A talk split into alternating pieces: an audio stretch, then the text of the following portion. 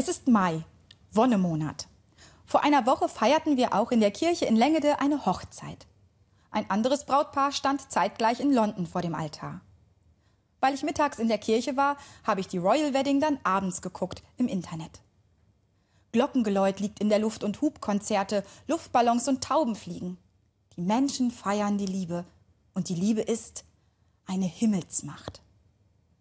Als Pastorin darf ich teilhaben an Liebesgeschichten und an dem großen Herzklopftag der Paare.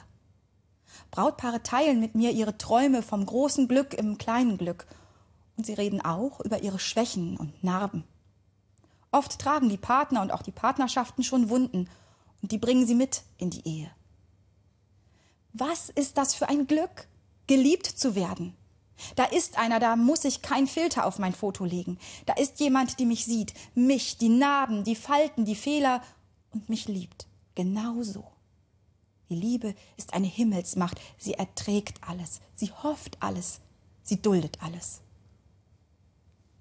Ich bin selbst verheiratet. Ich weiß um meine Grenzen, um alles, was Bruchstück ist in mir. Und ich sehne mich gerade deshalb danach, heil zu sein. Und da ist ein anderer, der das auch tut. Und gemeinsam haben wir gesagt, ja, für ein ganzes Leben und mit Gottes Hilfe. Wir brauchen die Liebe, jeder, nicht nur die Liebe unter Paaren. Wir brauchen die Liebe mit Raum für Risse und Bruchstückhaftigkeit. Liebe, die Mut macht, wie Eltern es tun, du schaffst das. Liebe, die vorbehaltlos gibt, wie bei Kindern. Wenn Liebe ehrlich ist, dann fragt sie, wie geht es dir? Und hört zu, egal wie die Antwort ausfällt.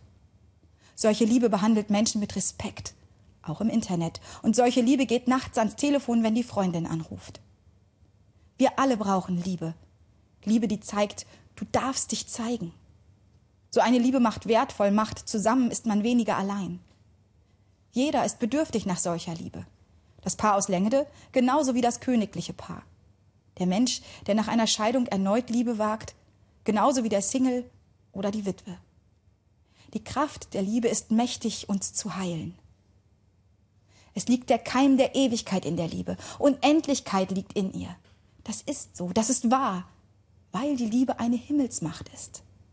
Und manchmal gibt es Momente mitten im Alltag, da steht die Zeit still und die Ewigkeit steht im Zimmer. Da ist Liebe da und heilt für einen Moment alles, was schmerzt. Bei kirchlichen Trauungen lese ich fast immer das hohe Lied der Liebe. Die Liebe hört niemals auf, heißt es da.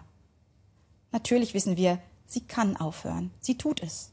Und trotzdem suchen und sehnen wir und gehen das Wagnis ein, auf Hoffnung hin und im Vertrauen.